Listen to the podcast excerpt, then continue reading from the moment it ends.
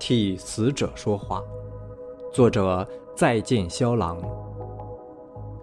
这是一个真实的刑警生活写照，他的生活中充满着死亡、黑暗、悲伤、绝望，但是他却一直用心去追寻人性的美好与善良。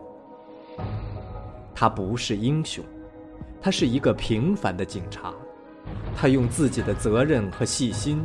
解开一个又一个的谜团，为亡魂伸冤，替死者说话。因为他坚信，真相只有一个。在这里，你看不到刀枪不入的非人类生物，只有一群有血有肉的汉子支撑着肩上的重担。在这里，你看不到美女如云的后宫。只有一段让人心生惆怅的爱情在记忆中流淌。死亡数字中，神秘的女子到底是谁？她是否会再次出现？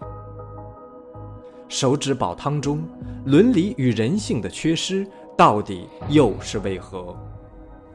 快乐到死中，两人为何而亡？